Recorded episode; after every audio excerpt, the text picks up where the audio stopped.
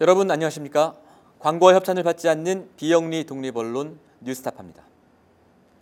지난주 금요일 국민의힘 대선 후보 경선이 끝나면서 이제 여야 양측의 대통령 후보가 결정됐습니다. 뉴스타파는 앞으로 대통령 후보들을 깊이 있게 검증해 시민들이 최선의 후보를 선택할 수 있도록 정보를 제공해 드릴 예정입니다. 오늘은 먼저 20대 대선 초기 국면에서 핵심 이슈로 떠오른 대장동 특혜 개발 의혹에 대해 조명합니다. 개발 사업을 추진하는 민간업자가 공공 영역과 결탁하면 일반 사람은 꿈도 못 꿀 큰 돈을 벌 수 있다는 사실을 온 국민이 성남시 대장동을 통해 확인하고 있습니다.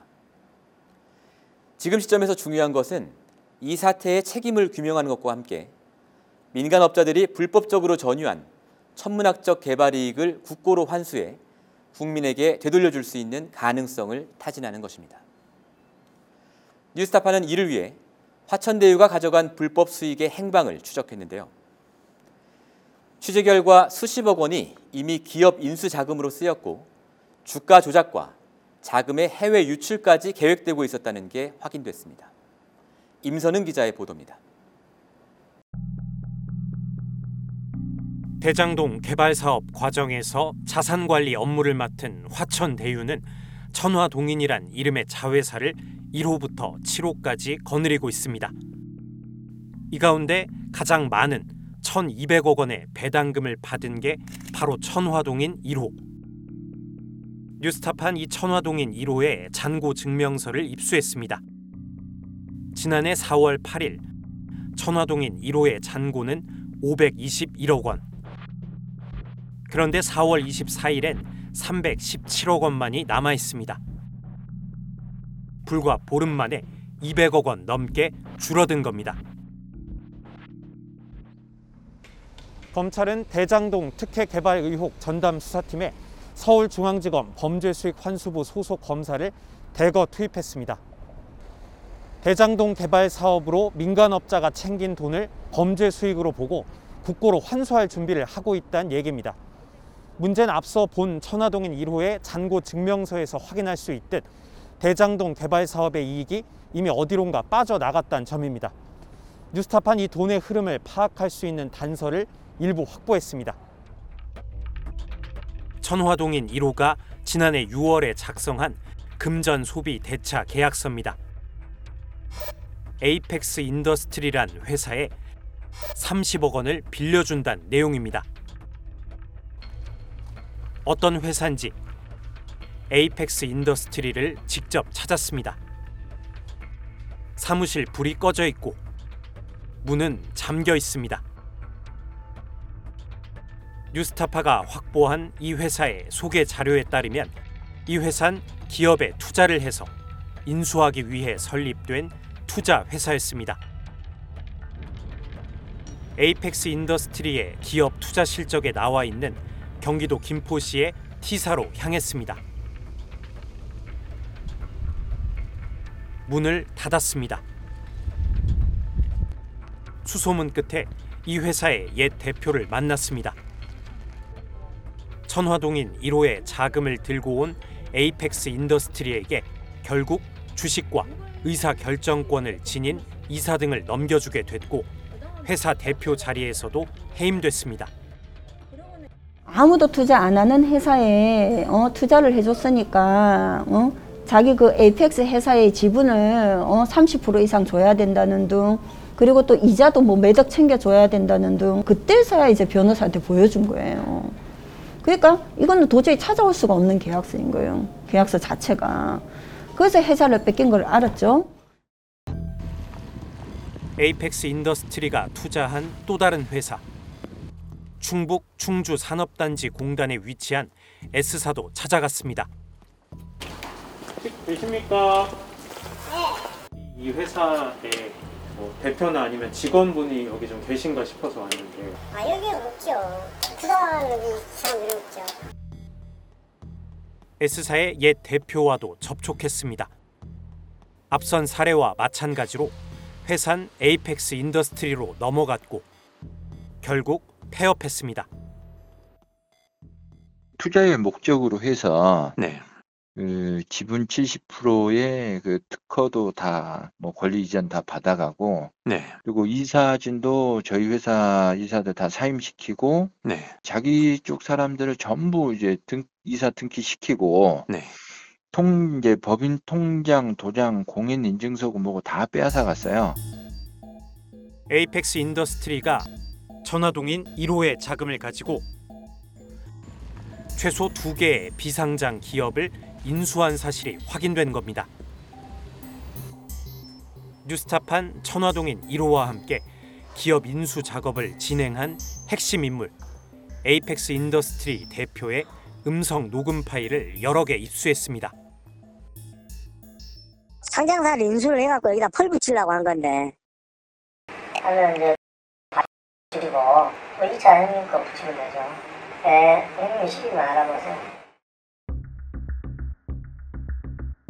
주가 조작 선수들 사이에서 이른바 펄은 주가를 올리기 위한 재료를 뜻합니다. 주가 조작 선수들은 보통 쉘, 즉 껍데기뿐인 상장사를 인수한 뒤 펄, 즉 재료를 붙여 주가 상승을 시도합니다. 그러니까 최 대표의 말은 비상장 기업을 인수한 이유가 주가 조작을 위한 펄을 마련하기 위해서란 뜻입니다. 그렇다면 펄을 붙여 주가를 올릴 쉘, 그러니까 상장사가 필요합니다. 취재 결과 천화동인 1호는 비상장 기업 인수, 그러니까 펄과 함께 이를 발판으로 주가를 올릴 쉘 컴퍼니, 즉 상장 기업에 대한 인수도 실제로 시도한 것으로 확인됐습니다. 천화동인 1호가 작성한 상장 기업 투자 확약서입니다. 상장 기업 최대 주주 지분 및 경영권 인수를 위한 인수 자금에 대해 투자하기로 확약한다고 적혀 있습니다. 실제로 천화동인 1호는 에이펙스 인더스트리를 통해 최소 세 곳의 상장 기업의 인수 의향을 내비쳤습니다.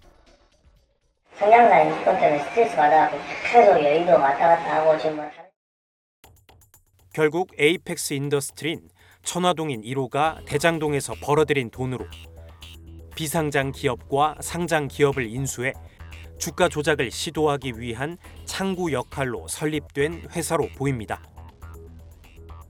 그 다음 계획은 무엇이었을까?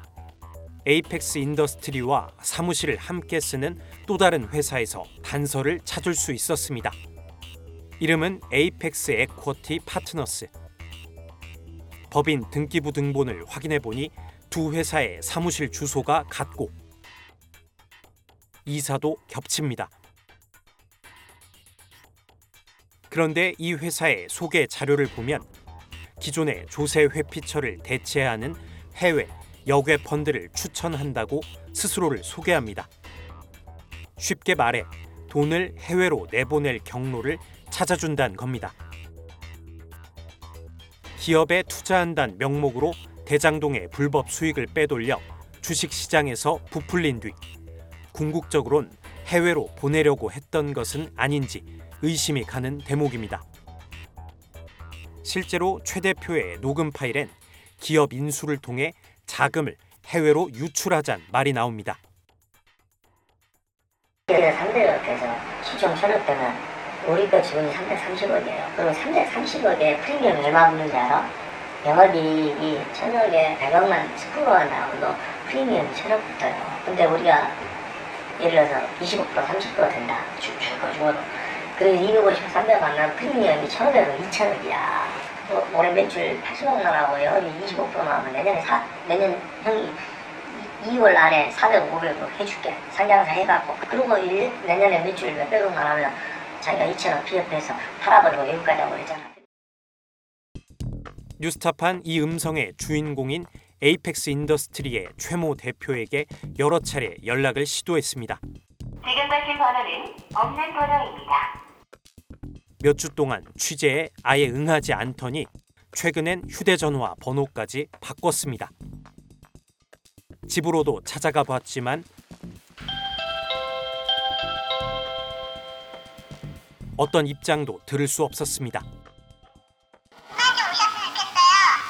저희가 전화를 좀 드렸는데 그 연락을 그러면 조금 뭐 취할 방법이 없을까요?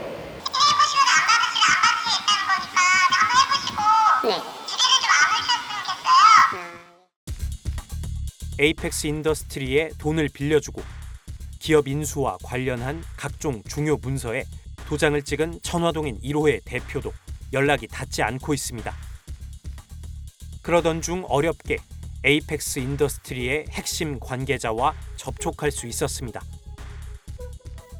그는 전혀 이상할 게 없는 일반적인 기업 인수였고 결과적으로 투자에 실패해 20억 원 가량의 손해를 봤다고 밝혔습니다.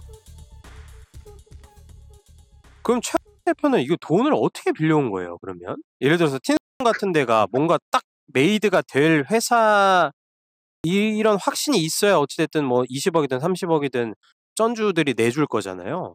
그러니까 저는 그 내용을 잘 몰라요. 왜냐면 제가 그런 돈을 관련은 자금에 대해서는 관여를 한 게 없어요. 뉴스타파 임선응입니다.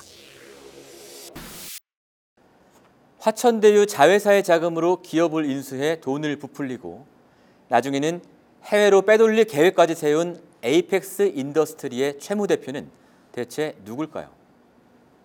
어떤 관계이기에 화천대유 사람들은 이 최 대표라는 사람에게 수십억 원의 돈을 빌려주기도 하고 또 묻지도 따지지도 않고 수백억 원을 투자하겠다는 약속까지 한 걸까요?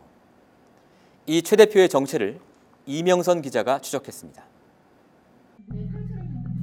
김만배 씨에 대한 1차 구속영장이 기각된 지난 10월 14일. 대장동 특혜 개발 의혹의 몸통으로 불리는 김 씨가 서울 구치소를 빠져나옵니다.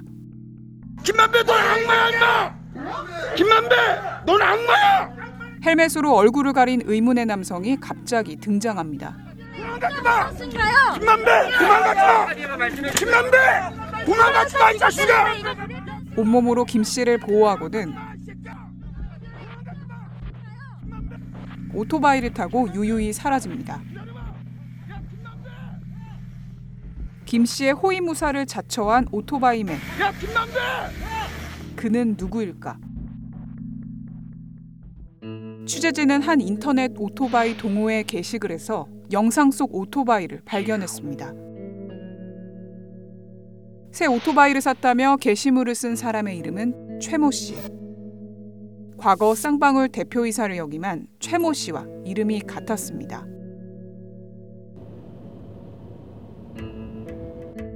최모 전 쌍방울 대표의 집을 찾아가 봤습니다. 영상 속 오토바이가 최 전 대표 집 앞에 주차돼 있었습니다. 오토바이맨의 정체가 쌍방울 최모 전 대표로 확인된 겁니다. 관련 사건 판결문에 따르면 최 씨는 조직폭력단체인 목포 새마을파 출신입니다. 2011년 쌍방울에 입사한 후로 주로 해외 사업 본부를 총괄해 오다 2013년 8월부터 약 두 달간 쌍방울 대표이사를 지냈습니다. 2017년 한국 유림의 총본산 성균관에서 최연소 부관장으로 선임되기도 했습니다. 그렇다면 조폭 출신인 쌍방울 전 대표 최모 씨와 대장동 특혜개발 의혹 핵심 피의자 김만배 씨는 무슨 관계일까? 해답의 실마리를 찾은 건 천화동인 1호가 작성한 금전 소비대차 계약서에서입니다. 지난해 6월 작성된 이 문서에는 천화동인 1호가 에이펙스 인더스트리에 30억 원을 빌려준다는 내용이 적혀 있는데 이 에이펙스 인더스트리의 대표가 바로 최 씨였습니다. 천화동인 1호가 묻지도 따지지도 않고 기업 인수 자금을 투자하겠다고 한 투자 확약서. 이 투자 확약서의 상대방 역시 최 씨였습니다. 최 씨가 천화동인의 자금을 받아 인수한 한 중소기업 대표는 최 씨가 평소에 김만배 씨와의 친분을 자주 과시했으며 둘은 사업 파트너 관계였다고 주장했습니다. 김만배하고 최형이하고 가까운 사이란 건 알고 있었죠. 저 앞에서도 만배 형님 그러고서 통화했으니까. 김만배 만배 형님이 자기 이뻐한다고 그 어, 저기 뭐야 상장사 인수하는 돈을 어, 자기한테 투자해 준다고 그렇게 얘기했었죠. 그러면서 투자 확약서 같은 거 이런 걸 막 우리한테 보낸 거죠. 천화동인 1호의 자금으로 중소기업을 인수한 이 작전에 참여한 사람 가운데는 쌍방울 출신 인사가 또 있습니다. 2010년 2월부터 2014년 2월까지 쌍방울 부사장으로 근무했던 김모 씨. 최 씨는 그를 천화동인 1호 돈으로 인수한 T사의 대표 자리에 앉혔습니다. 김 씨는 특히 지난 2019년 최재성 전 쌍방울 대표와 함께 주가 조작 혐의에 연루돼 벌금 천만 원을 선고받은 적이 있습니다. 폭력단체 출신인 최 씨와 주가 조작에 가담했던 김 씨. 이 두 쌍방울 출신 인사가 천화동인의 대장동 수익을 빼돌리는데 깊이 관여한 겁니다. 상장사 인수하고는 우리 회사를 이제 자회사로 편입을 시켜갖고 있잖아요. 우회 상장을 한다고 얘기했었었어요. 자기가 쌍방울에서 그런 거 많이 해봐서 잘한다고. 그러면 이제 기업 가치가 어? 뛰니까 몇백억 뛰니까 어? 그거 들고 우리는 그냥 그거 팔아먹고 응? 우리는 필름 들고 해외 시장 가면 된다. 이렇게 얘기했어요. 근데 저는 그래서 내가 나는 그런 게 목적이 아니고 이 제품을 자꾸 2탄, 3탄 해갖고 개발하는 게 목적인 건데 어, 이상하잖아요. 응? 그러면 주가 조작해갖고 띵을 먹고 어? 내가 독박 쓰는 거잖아요. 쌍방울 출신 관련자는 또 있습니다. 최 씨에게 천화동인 1호를 대표해 돈을 건넨 이한성 씨. 그는 쌍방울 사회이사를 지낸 적이 있는 이화영 전 국회의원의 보좌관 출신입니다. 대장동 인물들과 쌍방울 간의 연결고리는 연일 의혹을 불러일으키고 있습니다. 우선 대장동 특혜개발 의혹의 또 다른 핵심 피의자 남욱 씨의 변호인단에 쌍방울 그룹 사회이사가 포함돼 있었습니다. 지난 2015년 남 씨가 금품 로비 혐의로 재판을 받을 당시 변호를 맡았던 양재식 맹주천 두 변호사는 모두 쌍방울이나 쌍방울 계열사의 사회이사였습니다. 쌍방울은 이재명 더불어민주당 후보의 변호사비를 대납한 것 아니냐고 국민의힘 측이 의혹을 제기한 회사이기도 합니다. 이 같은 상황에서 화천대유의 불법 수익을 빼돌리는 데에도 쌍방울 출신 인사들이 개입한 사실이 드러난 겁니다. 이들의 복잡한 관계가 대장동 사건의 본질과 어떻게 이어져 있는지 철저한 규명이 필요해 보입니다. 뉴스타파 이명선입니다. 대장동 사업 전체에서 국고로 환수해야 할 돈은 특혜로 인한 불법 수익뿐이 아닙니다. 대장동 사업 초기의 종잣돈이 저축은행 사태 피해자들의 돈이었기 때문입니다. 천문학적 이득을 누린 대장동 세력들은 저축은행 피해자들의 돈 380억 원을 여전히 갚지 않고 있는데 이 돈은 이자가 붙어 현재 2,600억 원까지 늘어난 상태입니다.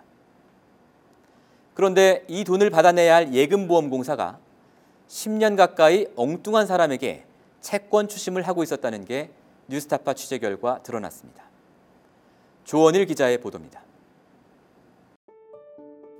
2009년 부동산 개발 바람이 불던 대장동에 거액의 뭉칫돈이 들어옵니다. 저축은행들이 대장동 민간 개발을 추진하던 회사 세 곳에 1,805억 원을 대출해 준 겁니다. 이 회사들의 대표를 맡고 있던 이강기 씨가 연대 보증을 섭니다. 이 돈으로 이강기 씨는 대장동 땅 주인들에게 계약금을 주고 토지 사업권을 확보했습니다. 그러나 성남시가 민간 개발을 허용하지 않으면서 사업은 진척되지 않았고 대출금을 갚을 방법이 없었던 이강기 씨는 C7 등의 회사 사업권을 김모 씨에게 넘기게 됩니다. 김모 씨 역시 넉 달여 만에 사업을 포기하는데 이어서 사업권을 인수한 인물 바로 남욱 변호사입니다. 그런데 바로 이 무렵 저축은행 사태가 터집니다. 자산 규모가 4조 원에 가까운 부산 저축은행이 쓰러진 건 부동산 프로젝트 파이낸싱, 이른바 PF 대출 때문이었습니다. 계열저축은행과 함께 4조 원을 부동산 개발 사업에 대출했는데 부동산 경기 침체로 부실화된 겁니다. 저축은행 고객들은 졸지에 예금을 날렸습니다. 날씨야 지라시 묻히고 다니면서도 묵고 싶어. 물한대 쓰는 주고 안 사먹고 그런 돈인데. 집 오늘을 밭을 보지 다. 댕기고 우리 아저씨 장애인이고 없는 우리 서민들만 지금 남아있어요. 저한테 할매, 할배들 서민들만 지금 남아있어요. 당신의 예금이 따뜻할 수 있도록 예금자 보호제도를 확인하세요. 예금보험공사 준정부기관인 예금보험공사가 저축은행들이 대장동 사업에 빌려준 대출금 회수에 나섭니다. 예금보험공사가 파악한 대출금은 총 1,805억 원. 다행히 저축은행 구조조정 과정에서 789억 원을 회수했고 땅 주인들에게 줬던 계약금 633억 원도 돌려받아 메꿨습니다. 그러나 결국 383억 원은 회수하지 못했습니다.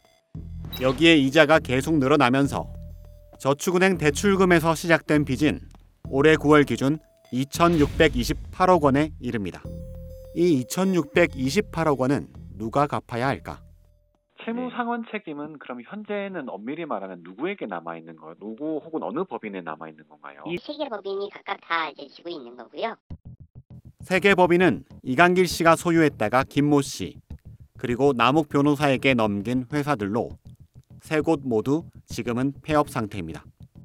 그 다음에 이제 그 연대 보증에 있는 이강길 씨도 역시 보- 채무 상환 이행 책임 을 갖고 있는 겁니다. 이강길 씨가 사실상 2,628억 원을 모두 갚아야 하는 상황. 남욱 씨가 당시에 이제 사업권을 다그 양도받은 걸로 알고 있는데 채무를 갚아야 될 책임이 없는 건가요? 남욱 씨나 다른 사람들이 여기 이제 연대보증에 입부돼 있는 상황이 아닙니다. 이강길 씨만 연대보증을 섰기 때문에 남욱 변호사에게는 책임이 없다는 겁니다. 그러나 뉴스타파 취재 결과 이 돈의 변제 의무는 남욱 변호사에게 있었습니다. 미국 출국하셨 2017년 서울중앙지법 이강길 씨로부터 사업권을 인수했던 김모 씨가 그 뒤를 이었던 남욱 변호사를 상대로 소송을 제기했습니다. 남욱 변호사가 대장동 추가 사업 자금을 마련하면 김 씨에게 19억 원을 주기로 했는데 약속을 어겼다는 겁니다. 법원은 김 씨의 손을 들어줬는데 여기서 2011년 7월 12일 김 씨와 남욱 변호사가 체결한 계약서가 중요한 역할을 합니다. 피고 남욱은 회사들을 인수하면서 회사들이 부담하고 있는 모든 채무를 원고로부터 인수하기로 하며 원고는 본 약정 체 결과 동시에 위 회사들의 채무에 대한 연대 보증 채무 등 모든 채무로부터 면책되는 것으로 본다. 피고 남욱은 이 사건 민간 개발 사업을 양수하면서 원고로부터 1,805억 원 상당의 연대 보증 채무 등을 인수했다. 이강길, 김 씨에 이어 남욱 변호사가 빚을 물려받은 사실이 법원을 통해 확인된 겁니다. 그러나 예금보험공사는 남욱 변호사가 아닌 엉뚱한 인물에게 빚을 독촉하고 있었습니다. 바로 최초 사업자인 이강길 씨였습니다. 예금보험공사에서 2011년 이후에 회장님한테 빚 내놓으라고 독촉을 하거나 추심 절차 밟으신 거 있습니까? 예, 있습니다. 있어요. 너무나 많죠. 그는 뜻밖의 말을 꺼냈습니다. 회장님은 이 소유권이 남우 김용철 남욱에게 넘어갔다는 말씀을 안 하셨어요. 그러면 연대 했죠. 했어요? 그렇죠. 내가 내용 증명도 보낸 게 있어요. 내용 증명도 보냈다 했어요. 했는데 예보는 여전히 연대보증 채무인으로 회장님을 삼고 있다. 끊임없이. 자, 그 내가 바보가 아니잖아요. 예보 담당자들은 지금 파견 나와 있는 그 관리인일 뿐이고 자기들은 잘 모르겠습니다. 야. 그리고 예보에 전하면 이렇게 핑퐁 저렇게 핑퐁 해서 내가 예금보험공사가 저축은행 대출금을 제대로 회수할 의지가 있었는지 의문이 드는 대목입니다. 뉴스타파는 남욱 변호사에게 연대보증 책임이 있다는 법원 판결 내용을 전달했지만 예금보험공사는 사실관계 파악이 어렵다는 답변을 보내왔습니다. 이강길 전 대표의 주장에 대해서는 사실과 다르다며 부인했습니다. 지난 10년간 단 한 차례도 빚 독촉을 받은 적이 없는 남욱 변호사는 아무 제약 없이 대장동 개발 사업에 지분 8천만 원을 투자해 천억 원 이상의 수익을 올렸습니다. 예금보험공사는 빚을 갚을 책임이 이미 남욱 변호사에게 넘어갔다는 법원의 판결을 지금이라도 제대로 활용해 추심에 나서야 할 것입니다. 뉴스타파 조은일입니다. 뉴스타파는 대장동 민관특혜 의혹으로 소수가 독차지한 막대한 개발 이익을 지금이라도 환수해야 한다는 생각으로 이번 취재를 진행했습니다. 물론 이 같은 특혜가 어떻게 가능했는지, 특히 누가 이 사업이 가능하도록 도와주었는지를 밝히는 것도 중요합니다. 이건 역시 돈의 흐름을 쫓아야 하는 일입니다. 뉴스타파는 앞으로도 돈의 흐름을 추적해 대장동 민관특혜 의혹의 본질을 규명하고 국민들의 돈을 되찾는 데 일조하도록 노력하겠습니다. 대선 후보들에 대한 검증 보도도 계속 이어집니다. 감사합니다.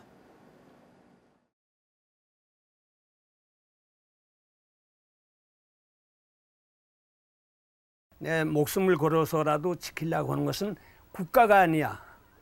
난 분명히 소위 애국 이런 것이 아니야. 진실이야.